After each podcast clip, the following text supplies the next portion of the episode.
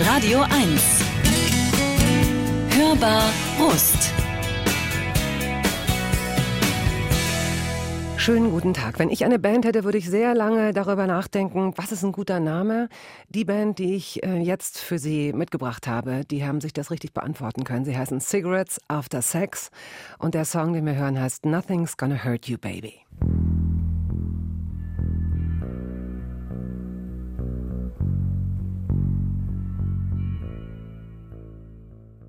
Ich kann es gar nicht oft genug sagen, dass diese Band Cigarettes After Sex heißt. Cigarettes After Sex. Nothing's gonna hurt you, baby. Herzlich willkommen nochmal. Wer mein Gast ist, erfahren Sie jetzt.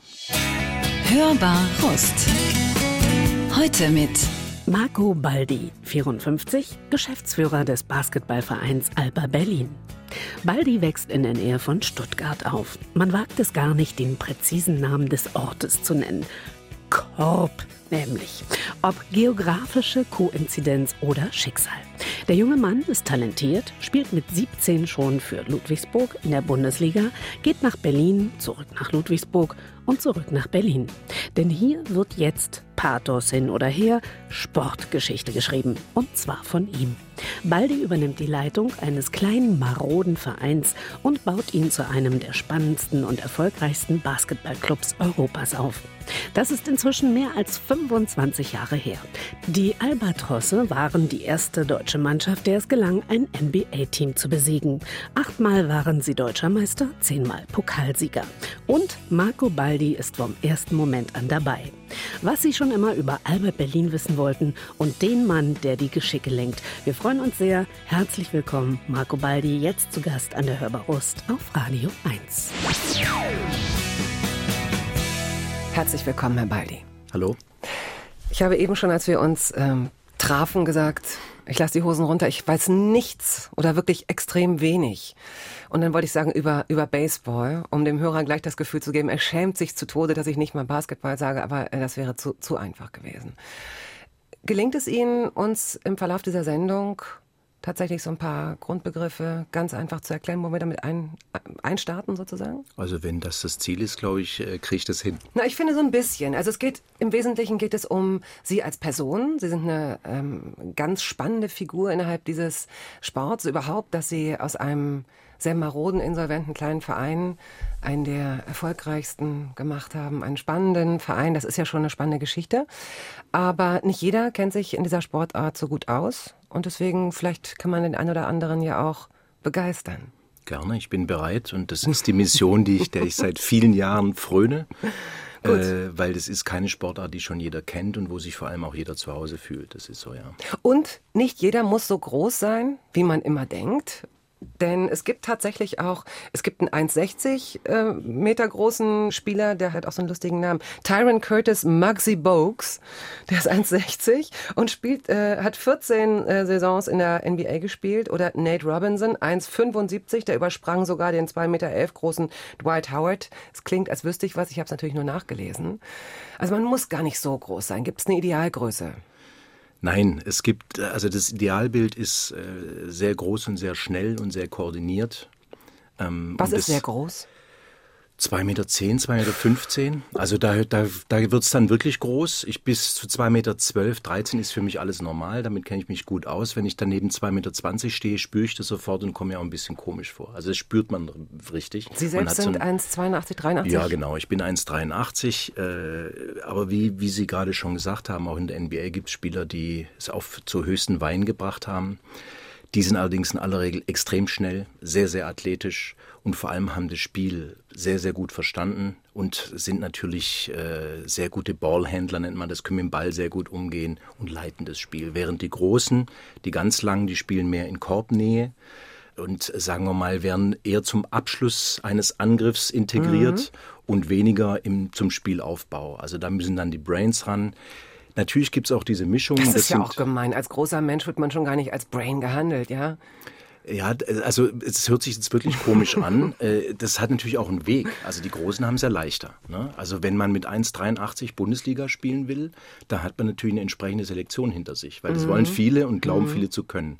Wenn man 2,10 Meter zehn ist, dann wird man gepampert vom ersten Tag an. Weil jeder will aus dir was machen und alle sind freundlich zu dir und jeder, ach, jetzt nimm das dem nicht so tragisch, wenn der mal keine Lust hat und so weiter. Mhm. Und das, das wirkt natürlich auch auf den Charakter ein. Gibt natürlich auch Gegenbeispiele. Dirk Nowitzki ist, glaube ich, eins, was die meisten kennen. Mhm. Das ist so ein Spieler, der zum Beispiel für die Größe sehr gut koordiniert ist, der dieses Spiel sehr gut versteht, insofern auch seine Mitspieler sehr gut einsetzen kann, der also nicht nur abschließt, sondern auch noch andere Qualitäten hat. Also man sieht schon, die Vielseitigkeit spielt im Basketball eine sehr, sehr große Rolle. Äh, und die Größe, es gibt einen schönen amerikanischen Spruch, äh, der heißt You can't teach height. Also du kannst einem Spieler eigentlich alles beibringen, nur Größe halt mhm. nicht. Äh, trotzdem gibt es auch äh, viele Spieler, die ihre Größe nicht richtig einsetzen können. Das ist zum Beispiel gerade unter Jugendlichen durchaus ein Problem. Wir machen da auch Programme dafür, weil man, wenn man 16 Jahre alt und 1,95 Meter groß ist, dann macht man sich eher klein als ja. groß. Und insofern machen wir auch Programme mit Schülern zusammen, um denen eigentlich beizubringen, dass Größe eigentlich was ganz Tolles ist. Schule natürlich auch. Natürlich. Ja, ja, klar. Leider lernt man das erst, wenn man aus der Schule raus ist. Irgendwann mit einem gewissen Abstand, was man daraus hätte machen können. Ähm, wie viele ähm, Mitspieler gibt es in einem Team, das aktiv äh, auf, dem, auf dem Platz ist? Aktiv auf dem Feld sind immer fünf. Basketball ist kein Spiel, das man durchspielen kann, ist extrem anstrengend. Es ist immer Sprint, Abstoppen, Sprint, Abstoppen. Insofern wird er auch relativ regelmäßig gewechselt. Der Kader besteht in aller Regel aus, also während eines Spiels sind zwölf Spieler einsetzbar, zwölf dürfen rein. Und so ein Kader besteht aus aller Regel aus 15 Spielern, weil Verletzungen, junge Spieler, die rangeführt werden und so weiter. Also fünf immer aktuell auf dem Feld. Und in aller Regel kommen während eines Spiels so um die 10, 11 kommen zum Einsatz. So, ich habe schon gelernt, Platz war falsch, Feld ist richtig. Wie lange dauert so ein Spiel? Das Spiel dauert zweimal, also Gott, jetzt bin ich, das war richtig oldschool. Also es gibt mittlerweile Viertel, viermal zehn dauert ein, dauert ein Spiel. Wobei immer wenn der Ball ins Ausgeht, äh, wird die Zeit gestoppt. Das heißt, äh, wenn man, wenn man zu einem Basketballspiel geht, muss man schon ein, dreiviertel bis zwei Stunden sollte man schon mitbringen. Mhm. So lange dauert das Spiel. Da ist natürlich eine Halbzeit mit eingespeist, dann gibt es Auszeiten und solche Sachen. Zwischen den Vierteln ist immer eine ganz kurze Pause.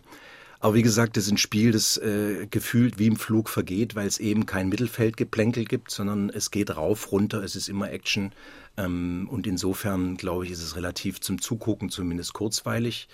Als Akteur, wie gesagt, ich kenne sehr fitte Leute. Ein Freund von mir ist äh, Judo-Europameister, also das ist eine ganz spezielle Fitness. Wenn der zwei Minuten Basketball spielt, muss er unter Sauerstoffzelt, der ist halb tot. Ja, es ist eine spezielle Fitness, die man sich da aneignen ja. muss. Insofern, wie gesagt, wird auch relativ viel gewechselt. Okay, Sie waren ja selbst auch aktiver Spieler. Wir kommen da aber jetzt zu, weil wir jetzt Ihr Leben so ein bisschen zurückspulen.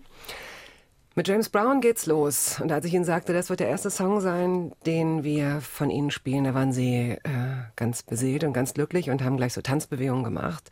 er ist äh, Ihr Man. This is the Man. Escapism heißt der Song. Gibt's noch ein, zwei Sätze dazu zu sagen? Ja, also James Brown verbindet mich oder verfolgt mich von klein auf. Wenn ich mich entscheiden müsste, die berühmte Insel und was nehme ich mit, das wäre wahrscheinlich dreimal James Brown. Der hat ja auch, es ist schon alles sehr ähnlich, aber er hat eine gewisse Bandbreite. Und er, der berührt mich mit seinem Rhythmus tiefst. Und es ist jetzt vielleicht äh, nichts, wo ich dann äh, irgendwie eine Lyrik dazu hören müsste oder so, aber es ist was, was mich, wie gesagt, im Rhythmus tiefst berührt und das mhm. eigentlich seit, hat sich bis heute nicht in einer Sekunde irgendwie abgebaut.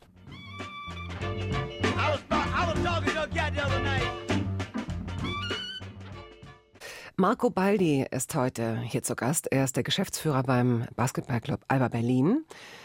Und also hätte ich, würde ich jetzt Basketballclub weglassen, wäre es ja irreführend, denn Alba ist ja auch noch was anderes. Eine Entsorgungsfirma, Hauptsponsor, Namensträger. Wie es dazu gekommen ist, auch dazu gleich mehr. Geboren in Schwenningen am Neckar und aufgewachsen. Ich kann auch das gar nicht äh, oft genug betonen, weil ich mich so darüber freue. Im württembergischen Korb. Korb. Wahrscheinlich wäre auch Moses dort geboren worden. Die Vorzeichen für ein Leben könnten gar nicht deutlicher sein. In der Nähe von Stuttgart ist das. Und hinzu kommt, ich habe mir das Stadtwappen angeguckt, eine Weinrebe und ein Bienenstock in den Alba-Farben. Gelb und Blau. Wow. Oder? Stimmt, also Respekt, weil da, ich habe die Verknüpfung habe ich noch nie hergestellt. Ich kenne sogar den das Korb Wappen. aber schon. Den Ach, Korb. mit dem Wappen noch nicht. Ja, aber das Wappen mit den Farben, das hatte ich Ah. noch nicht. Ich war da immer Charlottenburg ist glaube ich auch blau-gelb. Und ich hatte also das hatte ich noch nicht drauf. Da ist jetzt für mich auch ein richtiger Zugewinn jetzt gerade. Und Alba ist ja auch in ihrem Namen drin. Man kann Al- ja. Alba aus, also könnte man nicht, also bei mir ging es zum Beispiel nicht. Alba ist in meinem Namen, stimmt. Das ist mir auch noch nie aufgefallen. Ja. Es wird immer gespenstischer. Also, um Gottes Willen. Alles, vorge alles vorgezeichnet. Alles. alles. Glauben Sie an sowas? An, Nee. Glauben Sie an, an gar nichts? Doch, ich glaube an ganz viel, aber ich glaube, dass, also, dass dieser Weg so vorgezeichnet Nein. ist, nur weil ich jetzt aus Korb Nein. komme, die ein blau-gelbes Wappen haben, das glaube ich nicht. Das, äh, Und ich, Ihre Eltern waren 2,50 Meter groß. Auch das ist reiner Zufall. Äh, genau.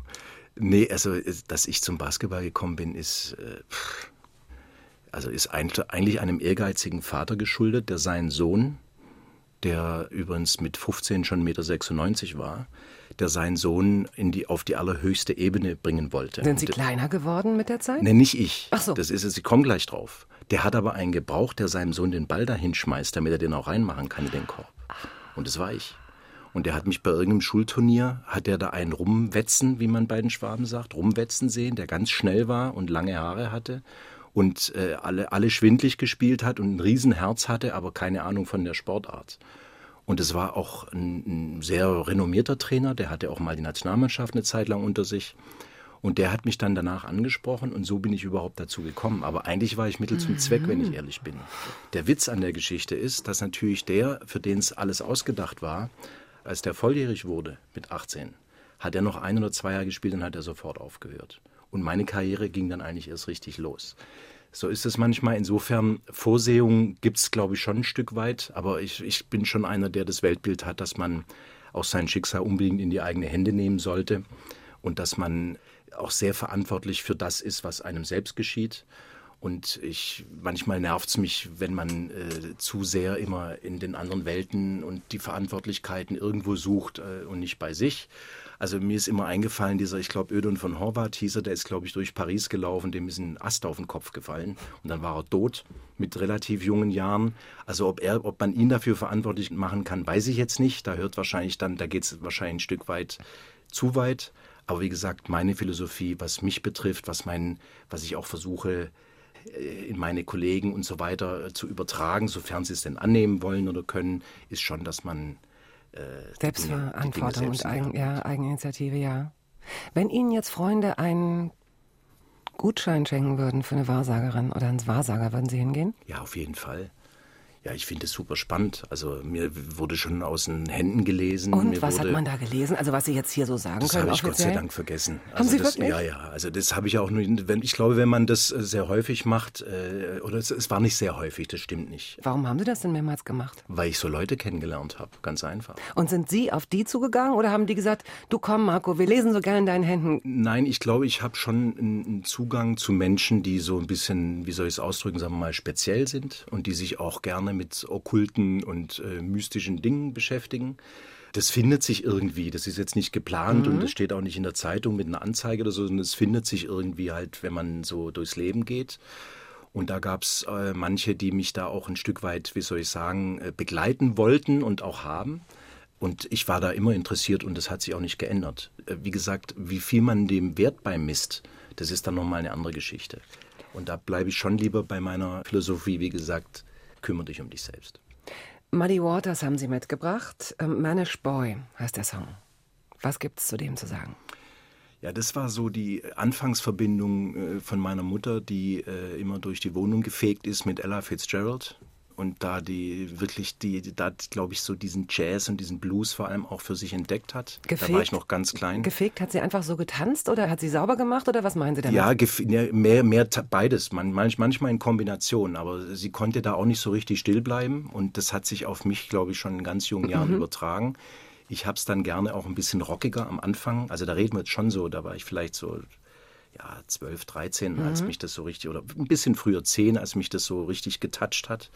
Und äh, da hat mir dieser rockige Einschlag, den man bei Muddy Waters äh, findet, hat mir gefallen. Wobei äh, Blues hat mich bis heute immer eigentlich begleitet. Das geht nicht immer, aber also ohne Blues würde es mir, wird's mir nicht gut gehen. Oh, yeah. Oh, yeah.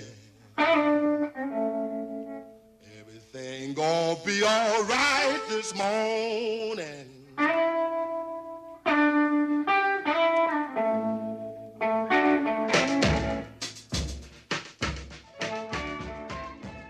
Und wieder ein Zufall, eine Koinzidenz. Mein Gast Marco Baldi, der Geschäftsführer beim Basketballclub Alba Berlin, spricht von seiner Mutter, die mit Ella Fitzgerald durchs Wohnzimmer gefegt ist. Und ich habe heute zufällig Ella Fitzgerald mitgebracht. Night and Day.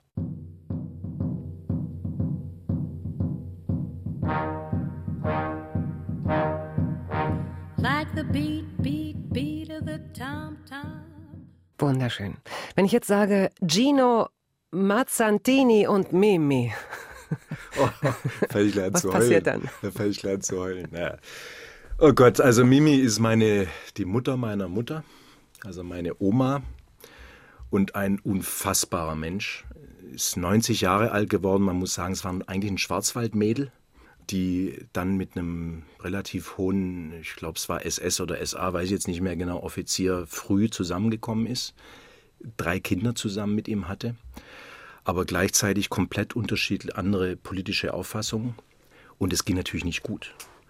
Und dann hat sich, ich mache jetzt wirklich die ganz Kurzversion. Aber sind, nicht zu kurz. Okay, also die sind dann überall im Land rumgezogen. In Deutschland? In Deutschland, haben überall gewohnt. Geboren ist meine Mutter in Charlottenburg. Sie und ihre drei Kinder. Also sie hat sich getrennt, oder wie? Nein, nein, langsam. Nee, nee, also wir reden, wir sind noch bei Mimi. Wir sind bei Mimi, Mimi. nein, ich meine, Mimi, wenn Sie jetzt sagen, Sie sind im ganzen Land rumgezogen. Sie Nee, und der erstmal Offizier? nicht, weil der Offizier hatte ständig irgendeinen Wechsel, Mhm. ist dann aber natürlich in den Krieg und kam da aus nicht mehr zurück. Sie hatten sich aber vorher schon getrennt. Mhm.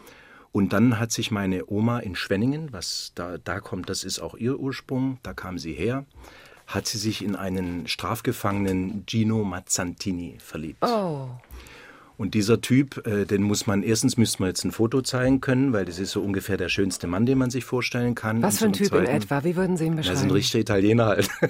richtiger Zitronenschüttler. Nee, also ein, äh, ein, ein profiliertes, starkes, aber trotzdem weiches Gesicht mit schwarzen, zurückgegelten Haaren und konnte singen wie eine Nachtigall. Das ist Gino.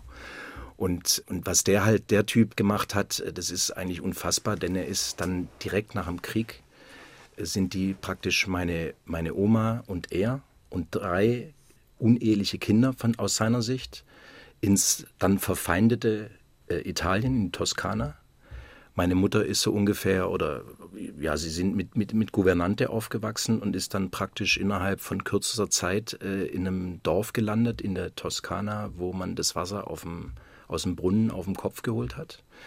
Und wo man natürlich die Tedescacci, also die, die Drecksdeutschen sozusagen, weil das war ja direkt nach dem Krieg, also da war natürlich ein, auch ein starkes Feindbild. Also man kann sich, glaube ich, so ganz grob ausmalen, wie das, was da vonstatten gegangen ist. Und das als pubertierendes Mädchen mit zwei jüngeren Brüdern im Schlepptau in einem Dorf äh, in der Toskana, wo die meisten nicht äh, lesen und schreiben konnten. Also diesen Weg, den die da Mimi und Gino eingegangen sind, da kann ich bis heute nur wirklich den Hut zücken bis zum Get-No. Und ich habe Gino auch sehr, wie soll ich sagen, sehr stark wahrgenommen über die ganzen Jahre. Der hat mit mir Fußball gespielt, immer, der ist immer in die Kirche gerannt und hat, wie gesagt, auch in der Kirche gesungen. Haben Sie ihn nie Opa genannt, sondern immer Gino? Nee, nee, das war immer Nonno. Also das war immer, Nonno, das war immer Opa. Mhm. Opa. Das war der, der Opel, halt, wie es halt so ist. Der hatte, ich weiß nicht, wie viele Enkel und dann gab es halt hunderte von Spitznamen. Und wir haben ihn natürlich ständig hochgenommen, weil er mit diesem unfassbaren radegebrochenen äh, äh, Deutsch-Italienisch, also Fahrstuhl war Stuhlgang und solche Geschichten. Ne? Äh, das- der hat natürlich da auch, wir haben den natürlich ziemlich viel hochgenommen, also jetzt die Enkel, aber es war zu allen hatten eine tiefe Verbindung und eine tiefe Liebe zu ihm. Aber die Chefin und die Kraft und der, der Quell, wie soll ich sagen, äh, Quell aller Energie war Mimi. Die Mimi, unfassbar Oma. starke, Okay. Mhm. unfassbar starke Frau, die dann mit, ich glaube, mit 74 oder so noch angefangen hat zu malen und dann noch Ausstellungen gemacht hat. Und obwohl sie eigentlich nur noch sitzen konnte, sie war, wie gesagt, äh, im Schwarzwald groß geworden, war Schwimmmeisterin, Skimeisterin, hat sich die Füße gebrochen, konnte dann nicht mehr richtig aufstehen, weil es falsch zusammengewachsen ist, hat jahrelang Medikamente schwerster Art zu sich genommen, ist trotzdem 90 Jahre alt geworden. Also da steckt, glaube ich, auch so diese Philosophie, was ich vorhin auch gesagt habe. Nimm auch mal dein Ding selbst in die Hand und schau nicht immer, wie es anderen vielleicht besser gehen könnte als dir. Äh, das, Mhm. das hat eine Mimi im Prinzip gelebt und hat damit, ich glaube, auch die ganze Familie auch ein Stück weit geprägt. Wie alt waren Sie, als Mimi gestorben ist? Also das war gerade noch als meine Kinder, da muss ich so um die Mitte, Ende 30 gewesen Also Sie waren schon erwachsener Mann. Ich war erwachsen, ich habe meine Oma und auch Gino habe ich ganz, ganz eng wahrgenommen. Mhm. Wie gesagt, die sind dann aus Italien irgendwann mal zurückgekommen, haben in Schwenningen gewohnt. Wir haben dann in Stuttgart gewohnt und sind fast jedes Wochenende sind wir da hingefahren. Dann kamen die anderen, also die Brüder meiner Mutter, die hatten auch dann zig Kinder. Dann haben wir da uns immer bei Mimi und Gino getroffen. Die hatten früher ein großes Haus, das ist abgerissen worden. Da wurde dann so ein Haus draufgestellt. Da hatten sie ein Apartment, das war glaube ich zwei, drei Zimmer. Und da waren wir dann zu 25. und dann wurde da halt äh, gekocht und, Ja, und, und, und halt das Ganze, was dann halt so abläuft. Aber Ihre Eltern habe ich jetzt noch nicht äh, wirklich kennengelernt. Also äh, Isolde und Othello. Nein, das Doch, glaube ich nicht. Doch. Also äh, da muss man, glaube ich, dann auch nicht so viel zu sagen. Also meine, meine Mutter ist, wie gesagt, als zehn- oder elfjährige nach Italien gekommen, in das toskanische Dorf und ist dann in die, hat durch ein Riesenglück einen Job gefunden an einer Buchhandlung in Livorno. Das kennen jetzt wahrscheinlich schon einige, das ist eine größere Hafenstadt äh, äh, am Tyrrhenischen Meer. Und mein Vater war seinerzeit Student und ist also hat diese Buchhandlung dann immer frequentiert und so haben die sich praktisch kennengelernt. Was hat er studiert? Der hat Elektrotechnik studiert, deshalb äh, bin ich auch kein Techniker geworden und bin ganz weit weg von Technik, aber das ist wieder ein anderes Thema. Und äh, also da gibt, wir haben das mal, ich habe es so gut in Erinnerung, weil wir haben es zur silbernen Hochzeit, haben es meine Geschwister und ich haben wir das nachgespielt. Meine Mutter war sehr begehrt, weil sie natürlich so ein bisschen was Exotisches hatte. Sie war groß, sie war schlank, sie hat diesen, dieses Italienisch immer noch mit einem ganz leichten Akzent gesprochen. Sie war anders einfach. Und äh, der wurde da mächtig der Hof gemacht. Und mein Vater war äh, ja halt ein Student. Und der ist hingegangen und hat gesagt, hat sie also nie eines Blickes gewürdigt und ist dann eines Tages zu ihr hingegangen und hat gesagt, wir treffen uns in, ich weiß nicht genau, ich sag mal in zwei Monaten und drei Stunden, also hat eine Uhrzeit angegeben am Bahnhof. Und dann ist meine Mutter da hingegangen. Oh Mann, ohne Ja. WhatsApp, ohne all diesen ganzen Kram. Wissen Sie, Kram. was der, was der Schlüssel meiner Meinung nach ist für den Zauber eines Menschen? Lässigkeit. Das ist verdammt lässig, Herr Baldi. Das ist lässig und das, und wenn man meinen Vater so sieht und, und es geht ja noch weiter, weil er war ja fünf Jahre jünger als, als meine Mutter und hatte irgendeine Narbe am Kopf, hat er, hat ihm seinem Bruder einen Stein an den Kopf geschmissen und er hat halt erzählt, er war im Krieg und Verwundung und das ist volle Programm. Und äh, ich glaube, dass meine Mutter schon relativ gut unterscheiden konnte, was da vielleicht ein Wahrheitsgehalt hat und was nicht. Aber dass die wirklich dahin ist, auch so zurückhaltend, wie sie auch vom Typ her ist, und sich an einem bestimmten Platz mit einem im Prinzip wildfremden Mann trifft, das war, das war schon, das ist schon außer, da haben sich wirklich zwei gefunden, das, Das muss man so ich. sagen. Wir können ja gleich die Geschichte bitte noch ein bisschen fortsetzen. Wir müssen jetzt gleich mal Musik spielen, aber eine Frage habe ich vorher. Warum hat er sich mit ihr erst in zwei Monaten treffen wollen? Vielleicht waren es auch zwei Wochen, aber äh, entweder, Oh, das ist aber schon ein verdammter ja, aber Unterschied, das wenn weiß man ich jetzt doch jemanden gut nicht. Das, findet. das weiß ich jetzt doch nicht mehr. Also wir reden jetzt über, was ist denn das, 50er Jahre? Na, hätte ja jetzt sein können, dass sie, dass sie sagen, ja, der musste äh, nach Dänemark und äh, Nein, nein, das war damals nicht so mit Dänemark und so. Da, ist Nein, schon, da, war, Mensch. da war man schon mehr an dem Platz. Nein, ich glaube, das hatte natürlich dadurch auch eine gewisse Dramaturgie. Ob, ich glaube, dass es überhaupt nicht überlegt oder, oder strategisch war, sondern ich glaube, das war den Umständen geschuldet wahrscheinlich ganz vielleicht einfach. Umständen Ne? geschuldet, aber vielleicht doch auch mit einem Hauch von, ja, dann muss er mal ein paar Nächte mal drüber nachdenken. Und, äh, oder vielleicht hat er auch nur Schiss gehabt, weil er sich überwinden musste, da hinzugehen und hat gesagt, lass es so spät wie möglich. Kann auch sein. Oh wow, Othello. Eric Burden haben Sie mitgebracht. Äh, vom Titel her passt es auf jeden Fall zu der Geschichte, die wir gerade gehört haben, When I Was Young. Sie waren ja noch nicht mal auf der Welt. Was verknüpfen Sie mit diesem Song?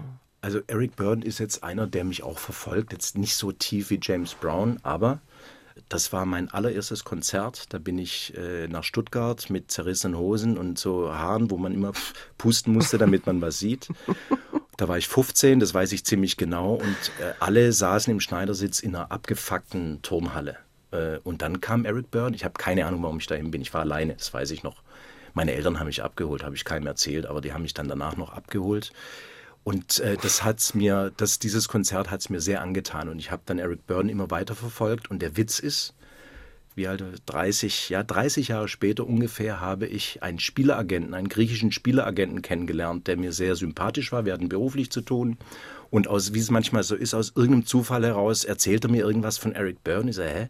Ja, meine Frau, also seine Frau von diesem Spielagenten hat Eric Byrne gemanagt. Ah, guck mal. Und so kam ich dann auch in den Besitz einer CD mit handsigniert von Eric Burden, den ich ehrlich gesagt jetzt nicht so ganz so eng verfolgt habe, aber der doch irgendwie so einen Einfluss auf mich hatte. Auch später dann, als er sich mit War zusammengetan hat, dann hat es nochmal Spill Wine und solche Geschichten, hat es nochmal eine andere Richtung bekommen.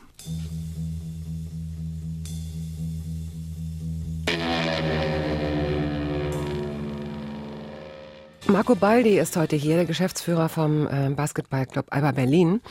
Und die Leitungen sind zusammengebrochen, so hat man das in den 90er Jahren ja noch formuliert. Weil hier ganz viele Drehbuchautoren und Produzenten angerufen haben, die ihre Lebensgeschichte unbedingt aufschreiben und verfilmen wollen. Nein, aber wenn sie weiter so erzählen, kann das wirklich passieren. Das ist so schön, wenn man auf so eine Familiengeschichte zurückblicken kann. Wie geht's denn jetzt weiter eigentlich? Also die zwei haben sich gefunden. Ihre Mutter ging dann tatsächlich zu diesem Treffen am Bahnhof. Die ging zu diesem Treffen am Bahnhof und äh, Details weiß ich jetzt nicht. Ich weiß nur, dass meine italienische Oma, Maria, wie sonst, Natürlich. das natürlich nicht so gut fand. Ne? Also erstens sind Deutsche und dann ist der Kerl ist viel zu jung und der soll erstmal Geld verdienen und so weiter. Wie gesagt, er war noch Student. Und wenn sie zum Beispiel einkaufen gegangen ist, ich schätze mal, mein Vater wird so um die 21, 22 gewesen sein, meine Mutter fünf Jahre älter, äh, hat sie beide in verschiedene Zimmer eingeschlossen. Also volles Programm. 50er Jahre, nicht vergessen. Das war eine, glaube ich, Ja, ja. mit die brüdeste Zeit, die es, glaube ich, Oh, äh, auf dem wow. Erdball gab, zumindest in unserer Hemisphäre. Und dann äh, ist Folgendes passiert. Dann war, also wie das so ist, das war nicht, das war aus meiner Nonnas-Sicht äh, war das nicht zu verhindern. Sie haben dann noch geheiratet, relativ schnell. Mein Vater musste dann verschwinden, weil das Militär ihn haben wollte. Er wollte zunächst nach, eigentlich nach Venezuela, weil sein Vater in Venezuela eine Zeit lang gelebt hatte. Und da gab es natürlich dann auch entsprechende Kontakte. Da aber die von Mimi, die Eltern, noch in Schwenningen gelebt haben, und so kommt jetzt Schwenningen ins Spiel, Ja. und mein Vater schnell raus musste aus dem Land, ist er schon mal äh, nach Schwenningen sozusagen vorgefahren und hat dann auch mit seiner Ausbildung, wie gesagt, Elektroingenieur und so weiter, gleich einen Job gefunden. Ich kann mir vorstellen, dass es sprachlich äh, wahnsinnig schwierig war. Mein Vater ist auch nicht das allergrößte Sprachentalent, wie gesagt, ist eher technisch orientiert. Und dann spricht man in Schwenningen jetzt auch nicht so ein, so ein Deutsch, wo man jetzt sagen müsste, das, das kannst du dann für alle Zeiten auch so äh, abheften. Ähm, meine Mutter ist dann nachgekommen, ja, und dann kam relativ schnell meine Schwester und ich äh, in Schwenningen. Und dann muss ich aber auch sagen, das bitte auf keinen Fall despektierlich, aber wir sind dann auch glücklicherweise sehr schnell und ich kann mich an Schwenningen natürlich sehr gut erinnern, aber nicht als ich da geboren wurde, Ja. beziehungsweise die zwei, drei Jahre, sondern dann eben, weil wir dann an den Wochenenden immer zu meiner Oma und zu Gino Mazzantini gefahren sind. Wunderbar. Auch in Korb war es jetzt nicht unbedingt so viel besser. Sie sind schon, nein, also sage ich jetzt mal, nein, weil ähm, sie gehänselt wurden. Der Zitronenfresser, der eben, äh, Quatsch, der Zitronenschüttler, ne? So haben sie es genannt. Ja. Spaghettifresser und Zitronenschüttler, das sind ja so die, tatsächlich so die Schimpfworte der damaligen Zeit gewesen. Es gab damals Gastarbeiter und Gastarbeiterkinder. Und äh, die kamen dann aus damals noch Jugoslawien oder Italien. Also äh, in, den, in den Klassen, in den Schulen. Das haben sie auch erlebt. Ja, es ist erstaunlich, welche Energie da auch sich bei Kindern auftut. Ne? Also, dass man schon nach Schwachstellen sucht äh, oder vermeintlichen Schwachstellen. Und die schien man, ich sehe jetzt nicht wahnsinnig italienisch aus oder so. So wie wir vorhin Gino Mazzantini beschrieben haben, so sehe ich jetzt nicht unbedingt aus. Und trotzdem vom Namen, Bedauerlicherweise, möchte ich sagen. aber vom Namen her, also Marco Baldi und so, das hatte so ein bisschen, hm, was ist das jetzt? Und äh, dann hat man natürlich ein bisschen nachgefragt und ich habe das natürlich auch mit, mit breiter Brust und mit großem Stolz habe ich das auch erzählt. Hat sich dann aber halt rausgestellt, als äh, dass das mir als Schwachstelle sozusagen zumindest versucht wurde aufzumachen. Habe ich ehrlich gesagt nie großartig drunter gelitten.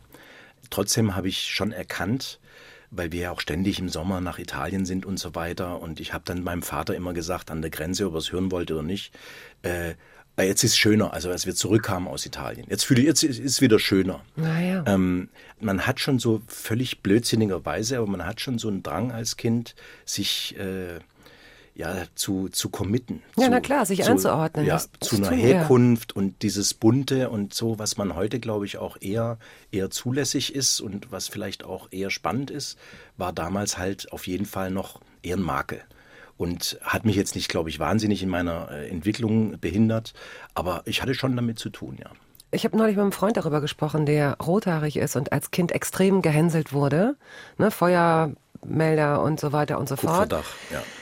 In der Retrospektive ist man damit ja irgendwie mehr oder weniger im Frieden. Vielleicht äh, erinnert man sich an ein, zwei ungute Situationen, aber, hm, aber als Kind, glaube ich, ist es schon so, man möchte ja sein wie die anderen. Und äh, deswegen finde ich es auch immer interessant, wenn hier Gäste sitzen, die, ich formuliere es jetzt mal ein bisschen ungeschickt, aber die mir verkaufen wollen, dass sie immer schon versucht haben, anders zu sein als andere, die ihre Individualität dadurch unterstreichen wollen, dass sie mir sagen, dass sie als Kind ganz anders sein wollten. Die Kinder, die wirklich anders waren, die haben echt gelitten, weil damals wollte man in, in einem bestimmten Alter auf jeden Fall noch unbedingt dazugehören.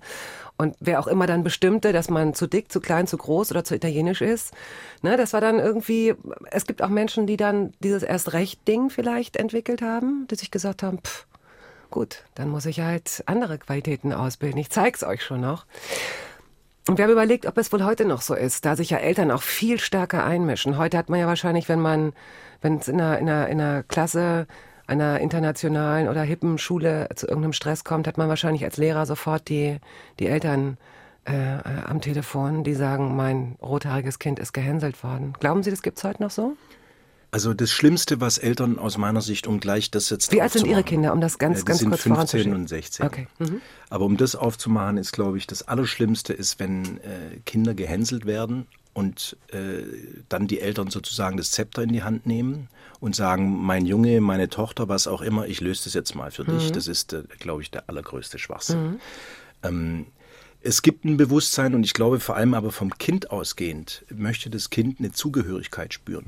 Das ist das Entscheidende. Und wenn man die Zugehörigkeit herstellen kann, wodurch auch immer, dann glaube ich, kann man auch überspringen diese, diese Unterschiede und kann auch Unterschiede vielleicht gut finden.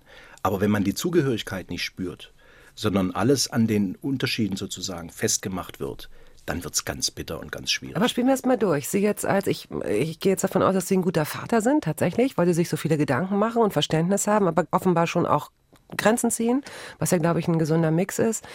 Ähm, wäre jetzt eins Ihrer Kinder zu Ihnen gekommen im Alter von, sagen wir mal, neun und hätte gesagt, hier die äh, Sabine und die Conny, die dissen mich immer, die äh, versuchen mir mein Pausenbrot wegzunehmen, die finden meine T-Shirts doof und die laden mich nie ein und irgendwie haben die auch irgendwas kaputt gemacht, so. Was hätten Sie jetzt in puncto Zugehörigkeit Ihrer Tochter gesagt oder was hätten Sie gemacht oder hätten Sie die Eltern angerufen und gesagt, hier, die Kinder müssen mal miteinander sprechen oder was hätten Sie getan? Also da muss ich schon, wenn wir jetzt wirklich das, den gespielten Fall oder den gespielten Witz Ja. nehmen und dann nehme ich meine Kinder, dann ist es nochmal ganz anders. Meine Kinder sind adoptiert und sind schwarz. Das heißt, das ist im Prinzip von Anfang an ist da was drin, was es in, in Anführungszeichen in normalen Familien weniger gibt, nämlich dass offensichtlich ist, dass diese Kinder nicht von ihren Eltern stammen. Ne? Also das ist, die sind schwarz. Ähm, das bedeutet, ich würde immer versuchen, und das habe ich auch gemacht, ich würde immer versuchen, sozusagen Hilfe zur Selbsthilfe. Also ich würde immer versuchen zu stärken, Argumente zu geben und auf keinen Fall als, wie soll ich sagen, da einzugreifen oder noch schlimmer über die Instanzen zu gehen. Sie haben jetzt gesagt, ich würde, also war es offenbar nicht nötig. Nö. Wäre ja schön. Ah, das ist Nee, gut. war gutes Zeichen, schön. Und meine Ex-Frau, wir sind, wir sind getrennt, die ist da natürlich noch, wie soll ich sagen, das ist eine typische Löwenmutter, die also jeden, der den Kindern zu nahe kommt, am liebsten umbringen würde oder äh, ne, zumindest ganz Er klar meint machen- es nicht so. ja, zumindest ganz klar machen würde, hieß Stopp. Ich glaube, sie musste sich da noch viel mehr überwinden als ich, aber Ja. ich glaube, sie hat es auch hingekriegt. Das war uns schon klar, dass es sehr wichtig ist für eine, für eine Ausbildung des eigenen Charakters und für eine Ausbildung der eigenen Stärke ja, auch, ne? Position Ja, ja. und Stärke, dass man da auch ein Stück weit Selbstbehauptung braucht und nicht immer nach Mama oder Papa schreien kann oder nach sonst nach einer Instanz.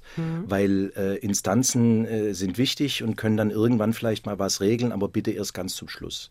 Also ich finde, gerade unter Kindern ist es sehr, sehr wichtig, dass man die Instanzen da versucht, äh, soweit es möglich, irgendwie möglich ist, die draußen zu lassen. Haben Sie äh, den Gott des Gemetzels gesehen, dieses Stück? Das ist, äh, dreht sich genau genau um zwei Ehepaare, deren Kinder mit, mit Christoph Weiß und Jodie Foster, ähm, deren Kinder halt in Streit geraten. Und die Eltern machen das so in, in, in New York. Die treffen sich und wollen das sozusagen verhandeln. Und es geht, es ist ein, ein wunderbares Stück in puncto äh, ja, Psychoschraube und reingesteigert und Stellvertreter. So, dann ist diese erste Stunde leider schon um, aber wir haben ja noch eine, in der dann auch der Baseball stärker besprochen.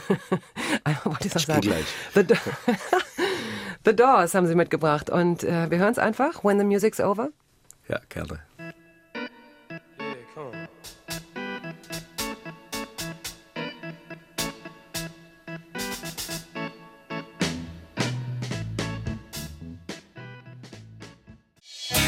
Radio 1. Hörbar Rust.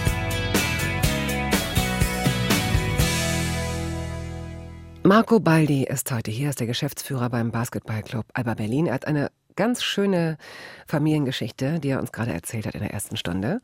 Und jetzt geht es ein bisschen mehr um die Sportart an sich. Das kann ich Ihnen versprechen, falls Sie schon drauf warten. Ähm, ich habe Ihnen Barshiba mitgebracht mit Five Nights.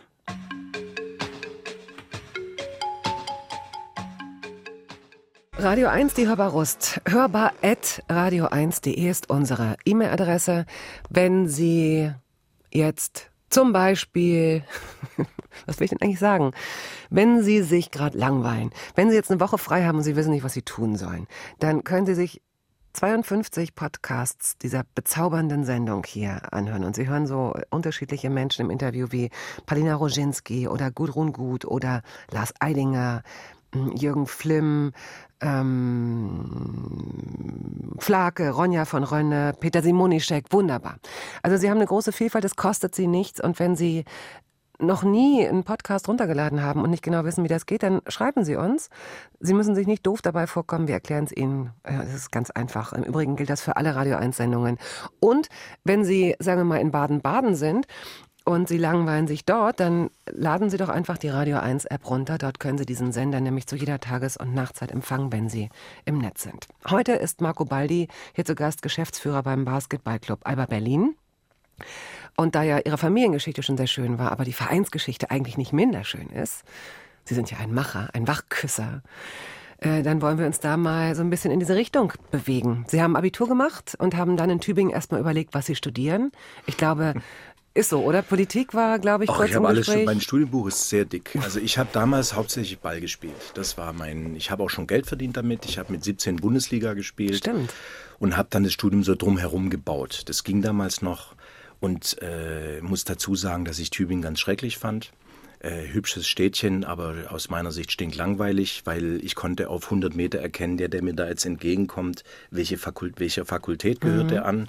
Also sehr berechenbar alles. Insofern äh, war das für mich ganz gut, dass ich immer, ich bin ein bis zweimal am Tag bin ich nach äh, Ludwigsburg gefahren von Tübingen, das sind so 50, 60 Kilometer, um da zu trainieren und ähm, habe dann halt so nebenher studiert. Äh, Darf ich kurz Ja. fragen, in dem Alter hatten Sie noch gar kein Auto? doch. 17? Haben Sie Ja, mit 17 äh, angefangen? Ja, klar. Ah, also ich ah, war, was ich haben war Sie einer gemacht? von, nein, nein, nein, nee, alles, Ja, alles ja, sauber, alles immer, immer, immer, immer, die Grenzen immer austesten, aber immer, immer drin bleiben. Die Kinder könnten ja zuhören. Hm. Ja. Nein, also äh, da war das tatsächlich, da haben Sie recht. Ich bin mit äh, erst mit 18 nach, nach Tübingen, mit 17 habe ich äh, bei meinen Eltern noch gewohnt und habe aber in Ludwigsburg schon Bundesliga gespielt. Ich wollte nur darauf hinaus, Ja. ohne Sie jetzt zu lange unterbrechen zu wollen, aber dass, äh, dass es tatsächlich ja auch so, so toll ist, wenn Leute so einen Einsatz zeigen, wenn sie so das Gefühl haben, das ist meins, was sie dann auf sich nehmen, ohne dass es ihnen zu, zu viel wird. Ne? Also 50, 60 Kilometer mit dem Bus und dann nochmal umsteigen, um dann nach der Uni vielleicht sogar noch Training oder vorher oder so, das ist schon eine ganze Menge. Das ist ja ein, ein Riesengeschenk, wenn man im Leben spürt, dass man was gefunden hat, äh, mit dem man sich äh, identifizieren kann, was Leidenschaft weckt. Und das hatte ich halt. Und das äh, war Basketball und da gab es viele Schmerzen und ich hatte jahrelang ein entzündetes Knie und wenn ich morgens einen Kühlschrank aufgemacht habe, ich bin da nur ganz im Ansatz mit der Tür rangekommen, dann war der Tag, hätte ich heulen können vor Schmerzen, so Eieiei. entzündet war das. Und so weiter und so fort. Jeder, der Leistungssport gemacht hat, der kennt sowas. Ähm, aber es ist ein ganz großes Geschenk, wenn man äh, eine, eine, einer Leidenschaft äh, frönen kann. Und die war eben für mich Basketball. Und darum habe ich mehr oder weniger alles andere habe ich drumherum gebaut. So, dann sind Sie in Berlin gelandet. Ja, Gott sei Dank.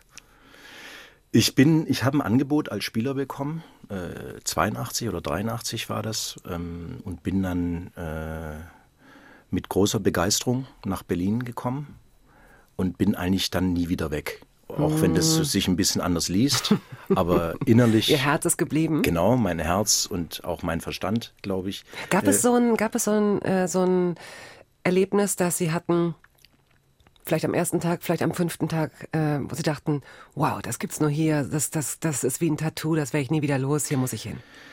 Weniger so ein jetzt so ein, so ein Symbol oder irgendwie sowas, sondern ich habe gleich so ein die Luft, das das hat so ein das hat so eine Größe gehabt. Das hat auch äh, Sie haben vorhin einen sehr wi- wichtigen äh, Begriff genannt, nämlich Lässigkeit. Das hatte für mich eine Lässigkeit.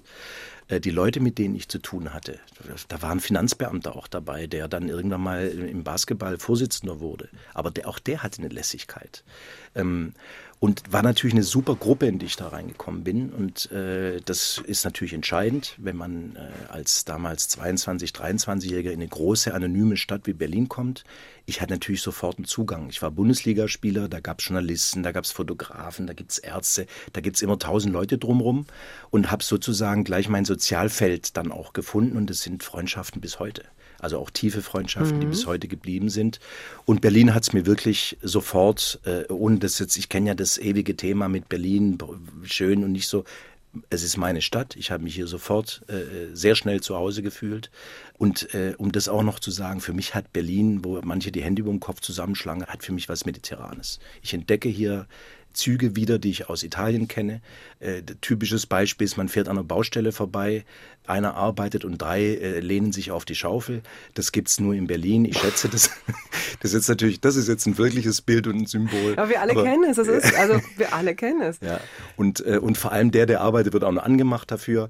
Äh, also das ist, das ist, ich habe hier wirklich mich, ich habe hier ein richtiges Zuhause gefunden, bin ich sehr glücklich drüber. Aber, also und Sie haben ja hier dann auch wirklich angefangen zu studieren, BWL. Ne? Mhm. Haben Sie hier in Berlin angefangen, oder? Ja, haben ja alle den Untergang prophezeit. Also jetzt geht der Wahnsinnige, der sowieso eigentlich nur Basketball spielen will, in die große Stadt, der ja auch sonst, sagen wir mal, dem Leben durchaus zugeneigt ist. Und dann will der auch noch BWL studieren. Moment, oh, was, jetzt habe ich was was Falsches heißt gesagt. das? Waren Sie so ein, oder, also waren Sie so ein Womanizer oder ein Partylöwe? Nein, äh, nein, das so würde ich das jetzt nicht nennen, weil wenn man Leistungssport macht, dann muss man eine gewisse Disziplin muss schon sein. Aber ich würde schon sagen, dass ich in, in gewissem Exzess äh, frönen kann, das sowohl im Sport als auch was äh, Lernen anbelangt, äh, wie ich mir Dinge versuche für mich verwendbar oder verwertbar zu machen. Da habe ich so Techniken entwickelt und es war schon alles immer ziemlich, wie soll ich sagen, intensiv, um nicht zu sagen exzessiv. Und genauso ist es eben auch, dass ich gerne mm, andere Menschen kennengelernt habe, rausgegangen bin, Erfahrungen gemacht habe, äh, alles im Rahmen, glaube ich, aber jetzt eben nicht, wie man das vielleicht von einem, manchen anderen Leistungssportlern oder ähnlichem erwarten würde, dass die ihren Tag ganz klar nur danach ausrichten. Also wir haben es dann schon auch ab und zu mal Krachen, krachen lassen. lassen. Das glaube ich gerne. So, gleich geht's weiter. Halftime haben Sie mitgebracht von Nas. hat mich, äh, ich habe dann, als wir den Club gegründet haben, äh, habe ich echt, muss ich so sagen, ich habe eigentlich zehn Jahre nur gearbeitet. Ach Mist, dann erzählen Sie die Geschichte zu dem Song noch nicht. Okay. Weil äh, da kommen wir ja jetzt gerade ran, wir stehen ja sozusagen kurz davor und es wäre schade, wenn Sie das jetzt schon verraten.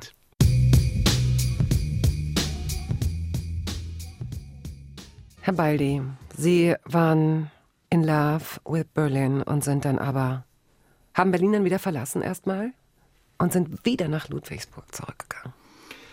Tja, also mir hat ja damals Studium und Basketballspielen äh, nicht gereicht, sondern ich habe noch ein Praktikum parallel gemacht in einer, in, heute würde man sagen, einem Start-up. Das war ein Unternehmen, das hat CNC-Steuerung hergestellt. Ich erzähle jetzt nicht, was es ist so stinklangweilig.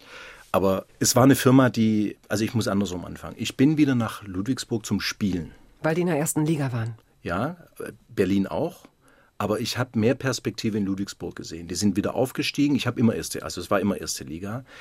In Berlin bin ich spielerisch nicht ganz so gut zurechtgekommen. Also bin ich zurück nach Ludwigsburg gegangen. Im Prinzip war das immer der Mittelpunkt. Also das war schon eine Art Profi-Dasein. Hab nebenher noch in Berlin studiert, hatte super Professoren, die mir das Zeug hingeschickt haben und so, äh, also haben mir geholfen. Und habe dann eben dieses Praktikum angefangen bei diesen Wahnsinnigen, ich muss das so nennen, aber ich habe das geliebt, weil das halt, äh, da waren irgend, das waren ein paar Jungs, die haben Laden aufgemacht und sind in zwei Jahren von zwei Gründern auf 250 Mitarbeiter gegangen. Und die haben gesagt, ich habe bei denen so ein Praktikum gemacht, da muss ich eine Image, oder habe ich mir selber ausgedacht, habe eine Image-Analyse über dieses junge Unternehmen gemacht. Bin also mit so einem Polo über die Schwäbische Alb gefahren und habe die ganzen großen Werkzeugmaschinenhersteller gefragt, wie findet ihr, was meint ihr eigentlich über diese Firma? Und also erstens muss man die Termine bekommen mit den Geschäftsführern. Also lange Rede, kurzer Sinn, ich bin da eingestiegen und habe viel gelernt aber habe mich auch äh, sehr schnell äh, sehr schnell gespürt, dass für meine meine mein Leben ist Berlin und mein Leben ist Sport und nicht CNC-Steuerung.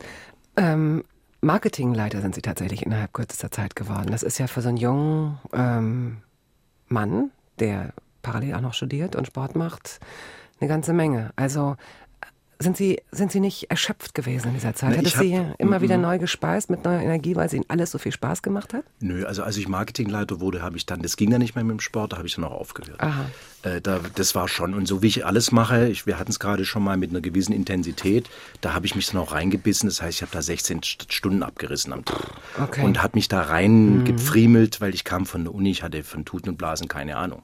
Sondern ich habe das mehr nach Gefühl und, und nach, nach, ja, wie soll ich sagen, also autodidaktisch kann man sagen, gemacht. 1990 sind Sie zurückgegangen, zurückgerufen worden nach Berlin. Man hat Ihnen ein Angebot gemacht, das Sie hätten ausschlagen können. Haben Sie nicht gemacht. Äh, es ging um einen, korrigieren Sie mich, maroden, insolventen Verein. Es gab zwar ein paar gute Spieler offenbar. Nicht alles war schlecht, doch alles war schlecht. Ich sehe es an Ihrem Gesicht. Gut, was haben Sie vorgefunden?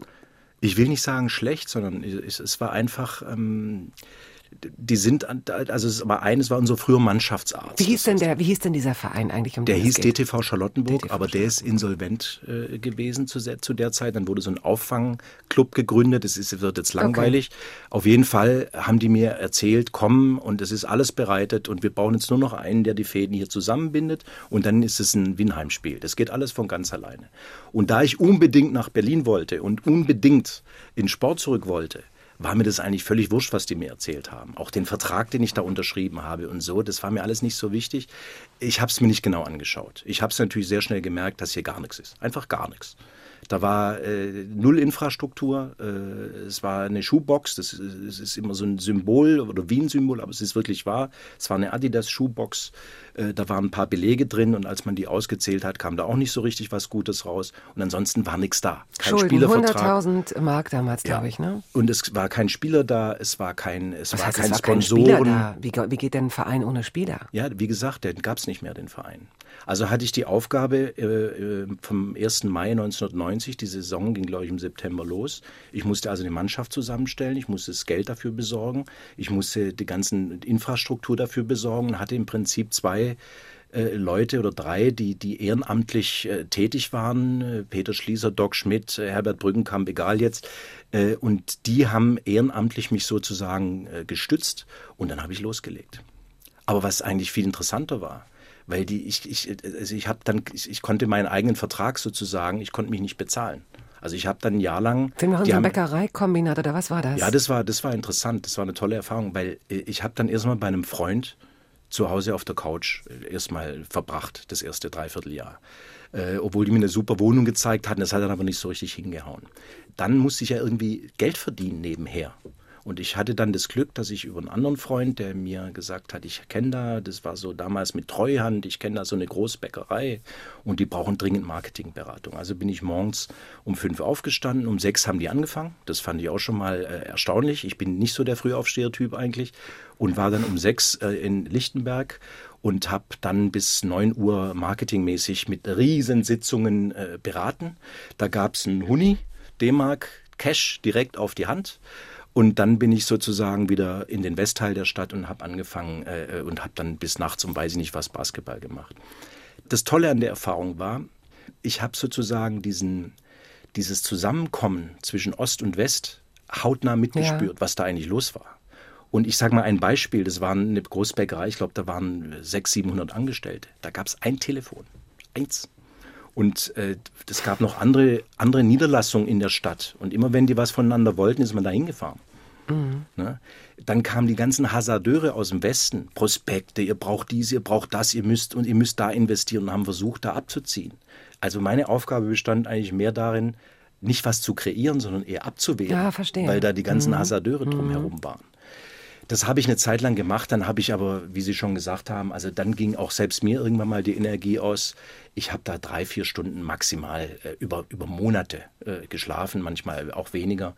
Und dann habe ich, äh, haben wir es Gott sei Dank geschafft, den Basketball auch auf so einen Stand zu bringen, dass ich dann auch davon leben So, konnte. Mhm. da kommen wir jetzt nämlich hin, in der letzten halben Stunde. Die haben wir noch.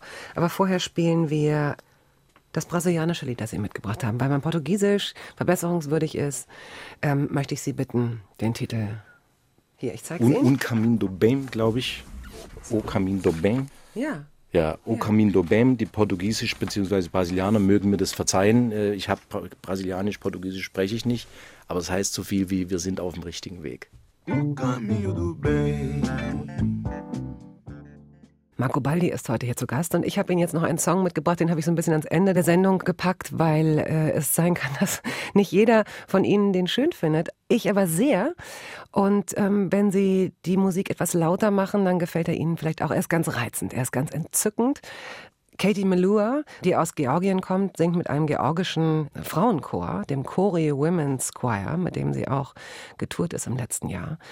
Und es ist ein reizendes Lied. Lassen Sie sich drauf ein. The Little Swallow.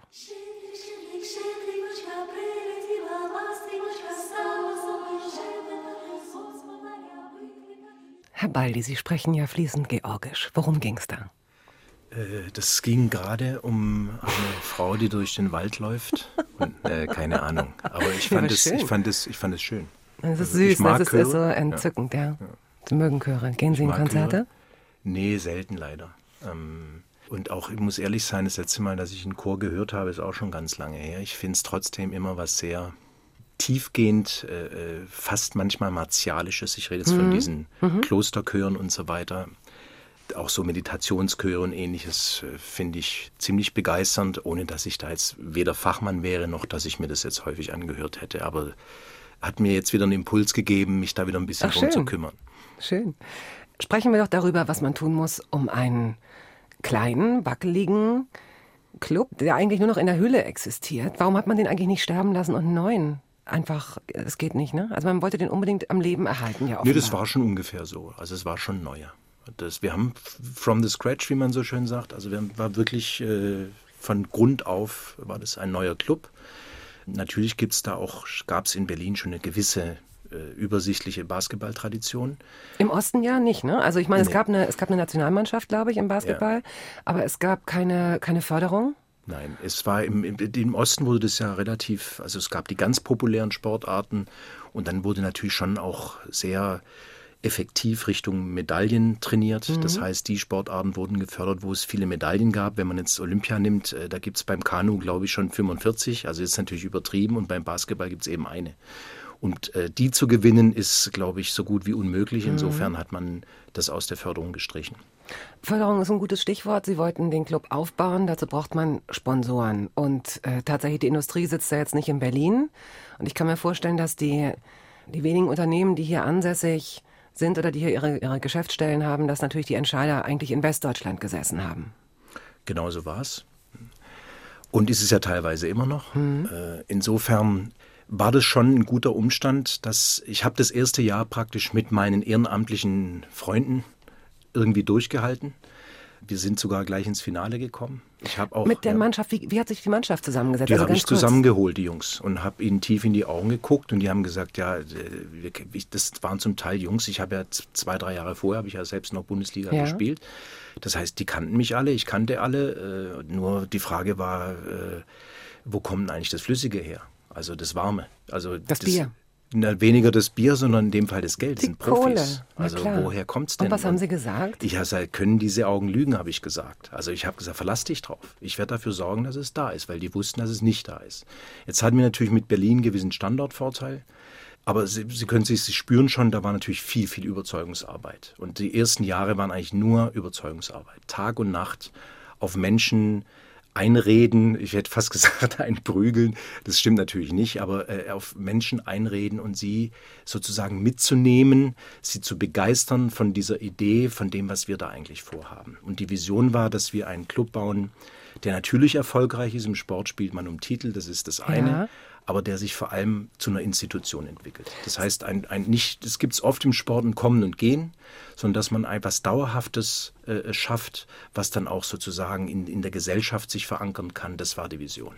Das zeigt ja dann erst die Zeit im Rückblick manchmal. Und Sie haben aber dran geglaubt und man hat Ihnen geglaubt, dass Sie es schaffen. Und überraschend zogen Sie dann auch, korrigieren Sie mich, ich hoffe, ich mache jetzt keinen Fehler, ins Finale um die deutsche Meisterschaft ein. Da waren Sie auch, glaube ich, als ich Sie äh, unterbrochen habe und nach der Mannschaft äh, gefragt habe. Und das ist ja eigentlich schon, würde, würde ich jetzt als Laie sagen, da wird man ja auf Sie aufmerksam. Wie hieß denn der Club bis dato? Der hieß damals BG Charlottenburg. Und äh, wie gesagt, Nachfolger vom DTV. Und äh, in diesem ersten Jahr, ja, da kamen ein paar Dinge zusammen. Vor allem habe ich meinen sehr guten Freund und ich würde fast sagen, ja, Mentor, Protégé, weiß ich nicht, wie ich das alles nennen soll, Dieter Hauert kennengelernt über einen anderen Freund. Ich bin zu ihm ins Büro und habe ihn auf gut Deutsch angepumpt, damit wir das Jahr irgendwie überleben können. Und er hat dann Gefallen gefunden am Basketball und ist dann als Präsident eingestiegen. Und von da an ging alles leichter. Er ist bis letztes Jahr, glaube ich, Präsident ge geblieben oder gewesen, Ja, ist jetzt äh, Ehrenpräsident. genau. Ja. Ich habe irgendwo gelesen, dass der Mannschaftsarzt, dass sie schon ganz schön getrickst haben, um an Sponsoren zu kommen. Der Mannschaftsarzt hat sich irgendwann einen Friseurtermin so legen lassen, dass er wusste, dass auch der Alba-Boss an dem Tag beim Friseur. Stimmt das? Ja, natürlich. Also, äh, also äh, ohne, ohne, also das heißt, ich würde ja nicht sagen Trick, Trickreise, sondern ich würde es mehr kreativ nennen. Kreativ. Ne? Also wie, wie, das Entscheidende ist doch immer, das hat, hat man ja gelernt, wenn man im, im, im, in der Vermarktung unterwegs ist, dann geht es ja schon darum, wie kriege ich denn eine Tür überhaupt auf? Ne? Weil das sind ja, äh, sagen wir mal, Unternehmen haben ja ständig solche Anfragen und haben deshalb haben die auch ihre Strategien und da fliegt man gleich raus, wenn man zu der Strategie nicht passt. Also geht es schon darum, dass man erstmal den direkten Draht und Kontakt herstellt und dann kann man wirklich auch argumentieren und dann kann man möglicherweise auch jemanden anzünden. Im positiven Sinne natürlich. Und äh, der Gerd Ulrich Schmidt, ich hatte ihn vorher schon mal im Zusammenhang erwähnt, der ist leider nicht mehr unter uns, aber der hat eine Riesenrolle gespielt. Der hat mich übrigens auch wieder nach Berlin geholt. Immer ein leiser Mann, immer da, nie sich in den Vordergrund gespielt. Ein Arzt, war auch Mannschaftsarzt, aber aus einer tiefen Liebe zur Sportart äh, hat er sozusagen da eine immense Energie entladen und hat auch tatsächlich den Kontakt zu Franz Josef Schweitzer, das war der Gründer und Eigentümer äh, von Alba, damals hergestellt. Und um das jetzt kurz zu machen, als ich Howard und Schweitzer kennengelernt haben, diese zwei Grand Seigneurs auf der einen Seite, aber andererseits auch so richtig Jungs, wie, wie ich es mag, Hand drauf, so ist es und dann kann man sich bei jedem Erdbeben, Weltuntergang, man kann sich drauf Ja, verlassen. Das wird auch so eingehalten. Und die zwei haben sich gefunden und getroffen und von dem Moment an konnten wir richtig arbeiten. Da ging es steil bergauf. Die haben, glaube ich, diesen Deal gemacht. Du gibst die Hälfte aus, deinem, aus deiner Kohle und äh, also beide haben sich so zusammengetan. Ein Verein, wahrscheinlich sind sie ja schon 8000 Mal gefragt worden, aber ein Verein nach einem Entsorger. Es ist ja Alba als Entsorger. Es gibt noch andere Stränge dieses Unternehmens. Container werden zur Verfügung gestellt und so weiter und so fort. Abholungen von, hm.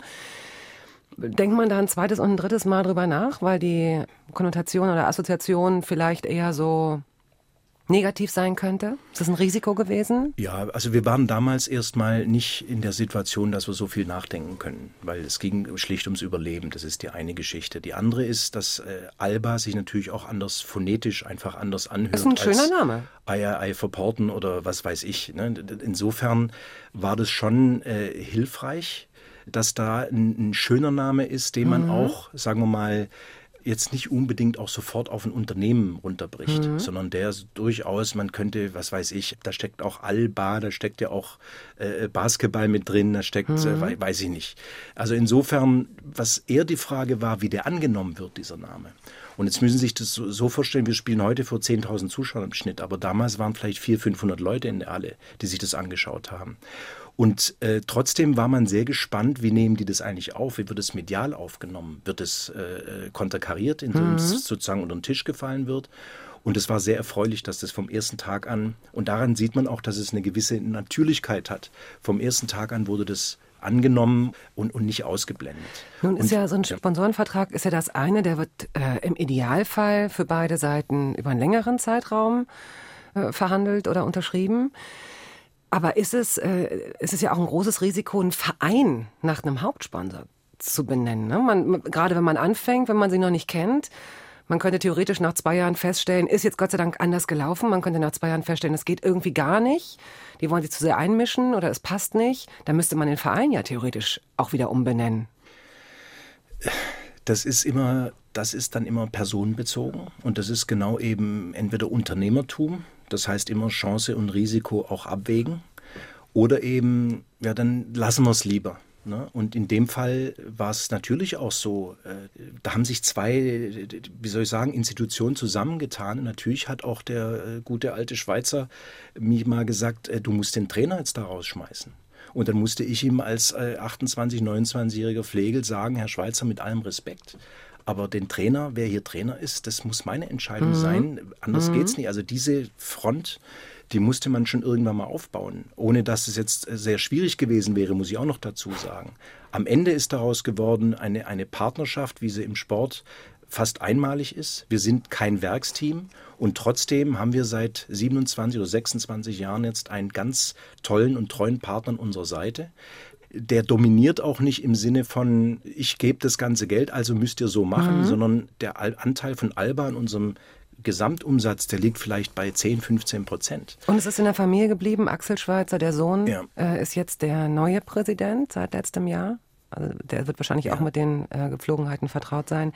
Also was dann passierte, war tatsächlich eine, eine Erfolgsgeschichte und ist es ja bis heute. Bis dato beherrschte Leverkusen die Charts. Richtig. Ne, Leverkusen war Ja, das ist, die gibt es jetzt schon gar nicht mehr. Das war jetzt zum Beispiel der klassische, der klassische Werksclub, Bayer Leverkusen. Und Bayer hat sich auf die Fahne geschrieben, wir unterstützen Sport. Und irgendwann mal, wie das beim Konzern so ist, hat Bayer gesagt, wir unterstützen jetzt nur noch Fußball. Und dann ist Basketball rausgeflogen. Mhm. Und dann ist unser sozusagen unser Erzfeind, uns abhanden gekommen. Das war auch die Phase, in der wir dann absolut alles dominiert haben. Das war ja vorher Leverkusen. Die hatten, glaube ich, sieben, was, wie war das? Sieben Meistertitel in Folge ja, und ab genau. 1997 ja. haben, sind sie dann losgelaufen. Da haben wir sie dann ja. endlich gehabt. Da haben uns aber jahrelang die Zähne dran ausgebissen. Hat uns aber nicht in, unserer Hartnäckigkeit. Äh, Ist sowas vielleicht gerade gut auch, dass man so ein, dass man so einen Gegner hat, der nicht komplett unerreichbar ist, aber also dass man sozusagen, dass man, dass man den immer vor sich herlaufen hat, wie so eine Karotte, die so vor einem baumelt. Und irgendwann sagst du irgendwann, okay, irgendwann bin ich schneller und beiß da rein. Irgendwann kriege ich dich. Also Profisport hat sehr viel damit zu tun, mhm. dass man sich verbessern möchte, dass man weiterkommt, dass man die Grenzen verschiebt, dass man auch äh, Rivalitäten hat und auch pflegt. Mittlerweile, wie gesagt, Bayer Leverkusen gibt es nicht mehr, aber es gibt jetzt in Bayern München, der sich auch im Basketball breit gemacht hat. Es gibt Bamberg, äh, wo ein ganz ganz starker Mäzen dahinter steht. Also der Wettbewerb ist enorm und wer Profisport betreiben will, muss den Wettbewerb mögen. Mhm. Das hört, das, also das, wer das nicht mag, der wird da nicht glücklich. Letztendlich haben Sie, sagen viele in der Szene, eine Mitschuld, dass Basketball ja auch zu einem so profilierten Sport geworden ist. Sie haben das schon auch mitgestaltet. Sie sind auch zweimal gewählt worden zum europäischen was genau? Ja, ich ja. in meinen Executive of the Year heißt das offiziell. Ja. ja. Na, immerhin. Ja. Sie haben, Sie sind tatsächlich ein wichtiger Manager ähm, über, über Berlin und über Deutschland hinaus, was die Popularität dieses Sports angeht. Sie haben viele Impulse gegeben. Das wurde, wenn ich jetzt sage, kopiert, muss man es ja gar nicht. Man muss ja gar nicht sagen, es ist kopiert. Es ist einfach von Ihnen positiv vorgemacht und dann von, für Sie ist es ja auch gut, wenn der Basketball äh, mehr Publicity hat. Natürlich ist die Konkurrenz dann stärker. Man ärgert sich dann wahrscheinlich tatsächlich, wenn andere Clubs dann durch unglaubliche Budgets an einem vorbeiziehen, weil die einfach auch die Kohle haben, sich da die Stars zu kaufen, kann ich mir vorstellen. Ja, also wir haben das immer so betrachtet, dass wir ein Team sind, das eben nicht vom Scheich oder von einer Fußballabteilung oder von einer Stadt, da gibt es alles alle Versuchen möglichen Konstellationen. Ja, zum Beispiel abhängig sind, sondern wir haben es immer versucht, jetzt schließt sich auch so ein bisschen der Kreis, Schicksal in die eigene Hände nehmen. Und wenn man das tut, dann hängt man natürlich auch sehr vom Markt ab. Das heißt, wenn der Markt sich nicht weiterentwickelt, kann man sich selbst auch nicht weiterentwickeln. Das geht dann nur künstlich, also von irgendwelchen Injektionen von außen, mhm. von irgendwelchen die das äh, Menschen oder, oder Institutionen, die das als Hobby betrachten oder irgendwelche anderen Interessen dran haben. Von daher war es immer unser Ziel und immer wichtig für uns, dass wir auch im Markt Ideen haben, den weitergestalten, äh, äh, uns da sehr stark einbringen. Und das haben wir auf vielen Ebenen getan. Und was Sie ja auch getan haben, wenn ich das richtig verstanden habe, dass Sie sehr auf die äh, Jugendarbeit gesetzt haben. Also man kann ja natürlich, man kann versuchen, die Gegenwart zu stärken, man kann aber auch versuchen, Farm, irgend so ein Wort mit Farm, Farmteam? War das? Respekt, Respekt. Das hat jetzt aber nichts mit Bauernhöfen oder ähnlichem Nein, zu tun. ne? aber tatsächlich, ich, ich glaube, es zielt auf die, auf die Nachwuchsförderung äh, ab, denn es ist natürlich toll, wenn man sich jetzt nicht einen teuren Star kaufen muss von irgendwoher und dann in anderen Punkten kürzer treten muss, sondern wenn man weiß, da irgendwo in Lichterfeld oder wo auch immer trainieren, jetzt gerade trainiert der Nachwuchs und in zwei Jahren ist der soweit und kommt zu uns ins Team. Ne? Wir haben sehr früh angefangen, äh, auf Nachwuchs zu setzen, zuerst nur im Leistungssport. Das heißt, wir wollten wirklich versuchen, Bundesligaspieler zu entwickeln. Da haben wir uns mit TuS Lichterfelde zusammengetan. Es gab 2002 eine Basketball-Weltmeisterschaft. Da hat Deutschland die Bronzemedaille äh, gewonnen.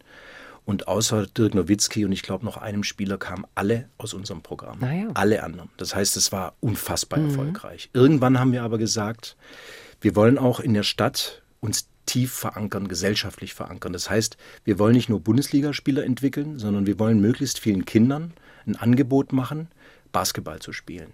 Heute ist es nicht mal nur mehr Basketball, wir gehen heute in Kitas und machen Kitasport, weil wir wissen, dass 70 Prozent der Kinder, die in die Kita kommen, äh, nicht einen Fuß hinter den anderen setzen können, ohne das Gleichgewicht zu verlieren. Ja, das stimmt. Um mal ein Beispiel zu sagen. Das heißt, wir haben da ein Sportangebot zu den Berlinern gebracht, wo sie auch aktiv an uns teilhaben können. Nennen Sie doch mal wollen. Zahlen, die haben Sie doch bestimmt in Ihrem Kopf. Na, wir bespielen aktuell 4000 Kinder. Also 4000 Kinder spielen mit unseren Trainern. Wir haben an die 100, über 100 Jugendtrainer. Das sind alles coole Jungs und Mädels, die alle sehr gut ausgebildet 100, sind. 100 Ja. Jugendtrainer. Davon hauptamtlich so an die 45. Äh, viele machen das natürlich dann auf, auch auf Honorarbasis. Aber das ist sozusagen unsere Keimzelle. Diese Trainerinnen und Trainer sind für uns die wichtigsten. Das sind unsere Botschafter. Die gehen in die Schulen, die können den Sport, die sind gut, die sind ausgebildet, die sind cool, die haben eine Lässigkeit. Das ist kein, sorry jetzt mit allem Respekt, aber das ist kein angestaubter Lehrer, der nicht so richtig weiß, wie er die Sportart rüberbringen soll, sondern das sind äh, Jungs und Mädchen, die das richtig beherrschen. Und äh, da haben wir auch viele Barrieren aufgebrochen. Also wir haben mittlerweile Unterrichtsformen, wo der Lehrer und unser Trainer gemeinsam die Stunden leiten. Da rennen die, uns rennen die Bude ein. Wir haben 140, 150 Kooperationen mit Berliner Schulen. Das sind Kooperationen, heißt nicht, da geht mal einer hin, sondern das sind Verträge, die werden abgeschlossen. Das, da muss es auch eine, eine Nachhaltigkeit geben. Und dieses Angebot machen wir und es wird auch sehr, sehr positiv angenommen. Und wir müssen grundsätzlich so ein bisschen überdenken, wie unser eigentlich, eigentlich der Sport in Zukunft gestaltet werden soll. Weil die Kinder, in der, wenn in der Schule Sport ausfällt, regt sich eigentlich keiner auf. Meistens kommt der Mathelehrer mit der Jeanshose und macht den Turnunterricht oder den Sportunterricht. Wenn äh, Deutschunterricht ausfällt, ist es eine Katastrophe. Dann gehen alle auf die Barrikaden. Und Sport hat gerade für Jugendliche und Kinder eine extrem wichtige Funktion in vielerlei Hinsicht. Und äh, insofern, da sieht man auch schon, der Ansatz ist eben nicht nur, lass uns Bundesligaspieler bauen, sondern lass uns Sport als Medium für Integration, für, für Selbstwertgefühl, für wie gehe ich miteinander um, lass uns dieses Medium stärker in die Gesellschaft versuchen einzubringen, einzusickern. Da gibt es manche, die fassen sich an den Kopf und sagen, sag mal, spinnt ihr? Also das, das ist doch Aufgabe von irgendjemand anderem. Ja, im Zweifel vom Senat. Ja, äh, nur das, da kommen wir wieder ganz zurück Ja, und ich, ja. ich also immer, immer, in, immer ja, in die. Mhm. eigene Hände nehmen. Und natürlich ist es nicht nur Altruismus. Wir bespielen eine Arena mit 15.000 Plätzen. Und wenn wir wollen, dass viele Leute zu uns kommen und uns gut finden, dann werden wir auch das darüber tun wollen und, und müssen, dass eben auch viele Menschen an uns Anteil nehmen. Und je aktiver und je direkter sie das tun können, umso besser. Das passiert ja, also tatsächlich ist ja Alba, gehört ja zu den äh, publikumsstärksten Vereinen Europas. Also zu diesen, zu euren Spielen kommen so unglaublich viele Zuschauer und haben Spaß. Ich saß noch nie in der Mercedes-Benz Arena das und habe ändern wir euch jetzt aber ganz schnell. zugejubelt. Also das ja, ich muss mir das jetzt wirklich mal ansehen. Ja, das ist also, tatsächlich so. Ähm, mir fallen noch zwei Sachen ein. Einmal äh, ganz kurz, wie hoch ist der Frauen- und Mädchenanteil beim Basketball? Ungefähr in Prozent. Äh, grundsätzlich oder bei uns? Hm, Beides. Es kommt immer darauf an, welche, welche, äh, also welche Kategorie man aufmacht. Ich würde sagen, von Aktiven ist es vielleicht 20 zu 80 bei uns 35 zu 65 mit einer hohen Nachfrage. Mädchenbasketball hatten wir auch, muss ich ehrlich sagen, lange nicht auf der Agenda. Haben wir erst 2006 mit angefangen. Und auch da haben wir jetzt zig Teams, äh, zig Mann, zig Trainerinnen. Also das hat sich entwickelt. Und Homosexualität. Äh, Es ist ja schon so, dass es eine männerdominierte Sportart ist. Äh, Beim Fußball finde ich in der Diskussion immer so ein Stop and Go. Es gibt irgendeinen aktuellen Anlass, dann wird es wieder in irgendeiner Weise besprochen und dann kann man sich positionieren. Und dann gibt es wieder ganz lange so gar keinen Anlass und dann fällt das wieder unter ein Thema und man hat das Gefühl, dass diese Diskussion fast wieder von vorne beginnen muss. Ähm, wie ist es beim Basketball? Ich denke, das ist ein gesellschaftliches Thema. Äh, Es gibt immer wieder Spieler, die sich outen, meistens wenn sie ihre Karriere hinter sich haben. Und das sagt eigentlich alles. Ich glaube, Basketball ist schon die Sportart, die mit am, am ja, internationalsten, auch am, am offensten ist. Hat viel mit der Geschichte zu tun, wo das wie herkommt, wo das gespielt wurde und so weiter. Ähm, Ich finde auch, wenn man ein Thema draus machen muss, also das ist auch dann so ein bisschen bemüht. Was, was mich stört, ist, wie gesagt, dass, dass das, oder was nicht stören ist der falsche Ausdruck. Wir wären viel weiter, wenn Sportler, Profisportler, ohne Angst um ihre Karriere haben zu müssen, sich äh, offener dazu äußern könnten, schon zu ihrer aktiven Phase und es damit eine gewisse Normalität bekommt. Es ist ja auch wirklich immer so komisch, dass ausgerechnet homosexuelle Menschen sich zu ihrer Sexualität äußern sollen. Eigentlich total absurd. Das ne? meinte ich Ja, eben mit bemüht. Und natürlich gibt es auch im, im, im Basketballverband in Berlin gibt's äh, schwule äh, oder homosexuelle Clubs. Das Mhm. Okay, gibt's. ja, schön. Also das gibt's, die outen sich auch als solche, das ist, ist alles da. Aber wie gesagt, ich finde, man muss nicht immer bemühen und da müssen wir irgendwas Mhm, herstellen. Man muss es eigentlich nicht herstellen. Ich glaube, äh, die Gesellschaft entwickelt sich weiter und wird hoffentlich auch bald so erwachsen sein, dass man Dass es darüber... selbstverständlich dass ist, dass es- man gar dass nicht, dass man gar nicht drüber reden muss. Genau. Ich weiß es nicht. Playoffs. Das ist jetzt so, wir haben jetzt fast gar keine Zeit mehr. Wir müssen aber über die Playoffs reden und in dem Moment muss ich mich jetzt auch outen oder wir uns outen, auch wenn es in eine andere Richtung geht. Das hier ist eine Aufzeichnung.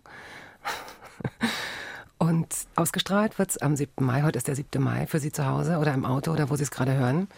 Und heute Abend geht's los oder wie? Oder was? Oder heute Mittag? Ja, das wissen wir nicht genau, weil äh, das ist jetzt immer, ne, also ich Ja, wie weiß nur, reden wir jetzt über die Playoffs? Also Playoffs ist so, das ist, man nennt es immer, das ist die fünfte Jahreszeit. Ne? Also da passiert was komplett Neues. Das heißt, man hat sich über acht Monate den Hintern aufgerissen, um eine bestimmte Position zu erreichen.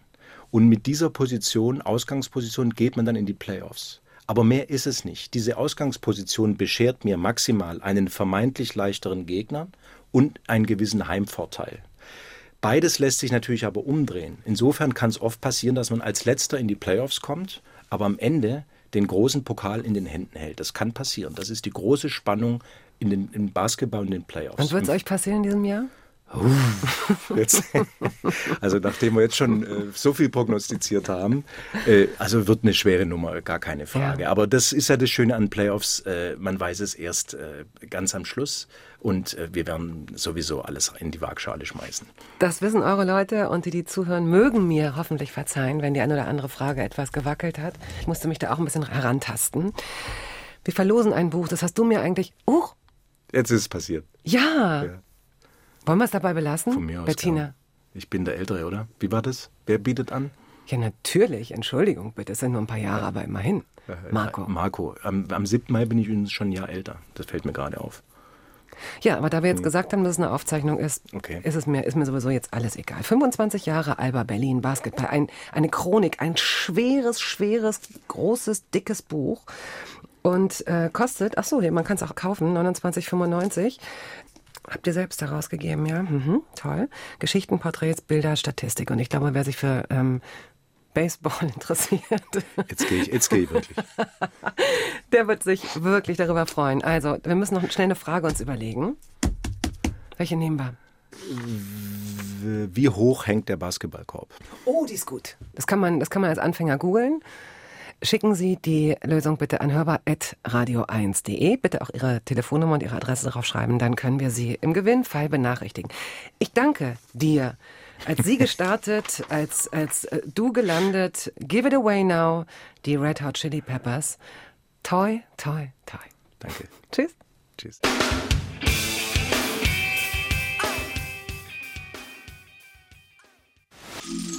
Radio 1.